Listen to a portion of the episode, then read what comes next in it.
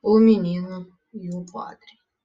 Um padre andava pelo sertão e, certa vez, com muita sede, aproximou-se de uma cabana e chamou por alguém de dentro. Veio então lhe atender um menino muito pequeno. — Bom dia, meu filho. Você não tem por aí uma aguinha aqui para o padre? — Água não tem, senhor. Aqui só tem um pote cheio de garapa, com caldo de cana, de açúcar. — Se o senhor quiser, disse o menino. Serve, vá buscar, pediu-lhe o padre.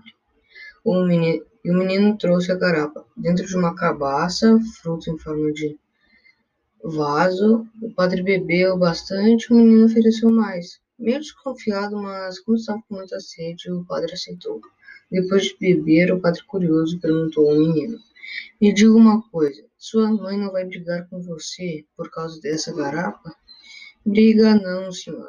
Ela não quer mais essa garapa, porque tinha uma barata morta dentro do pote. Surpreso e revoltado, o padre tirou a cabaça no chão e essa quebrou-se em mil pedaços e exclamou: moleque danado, por que não me avisou antes?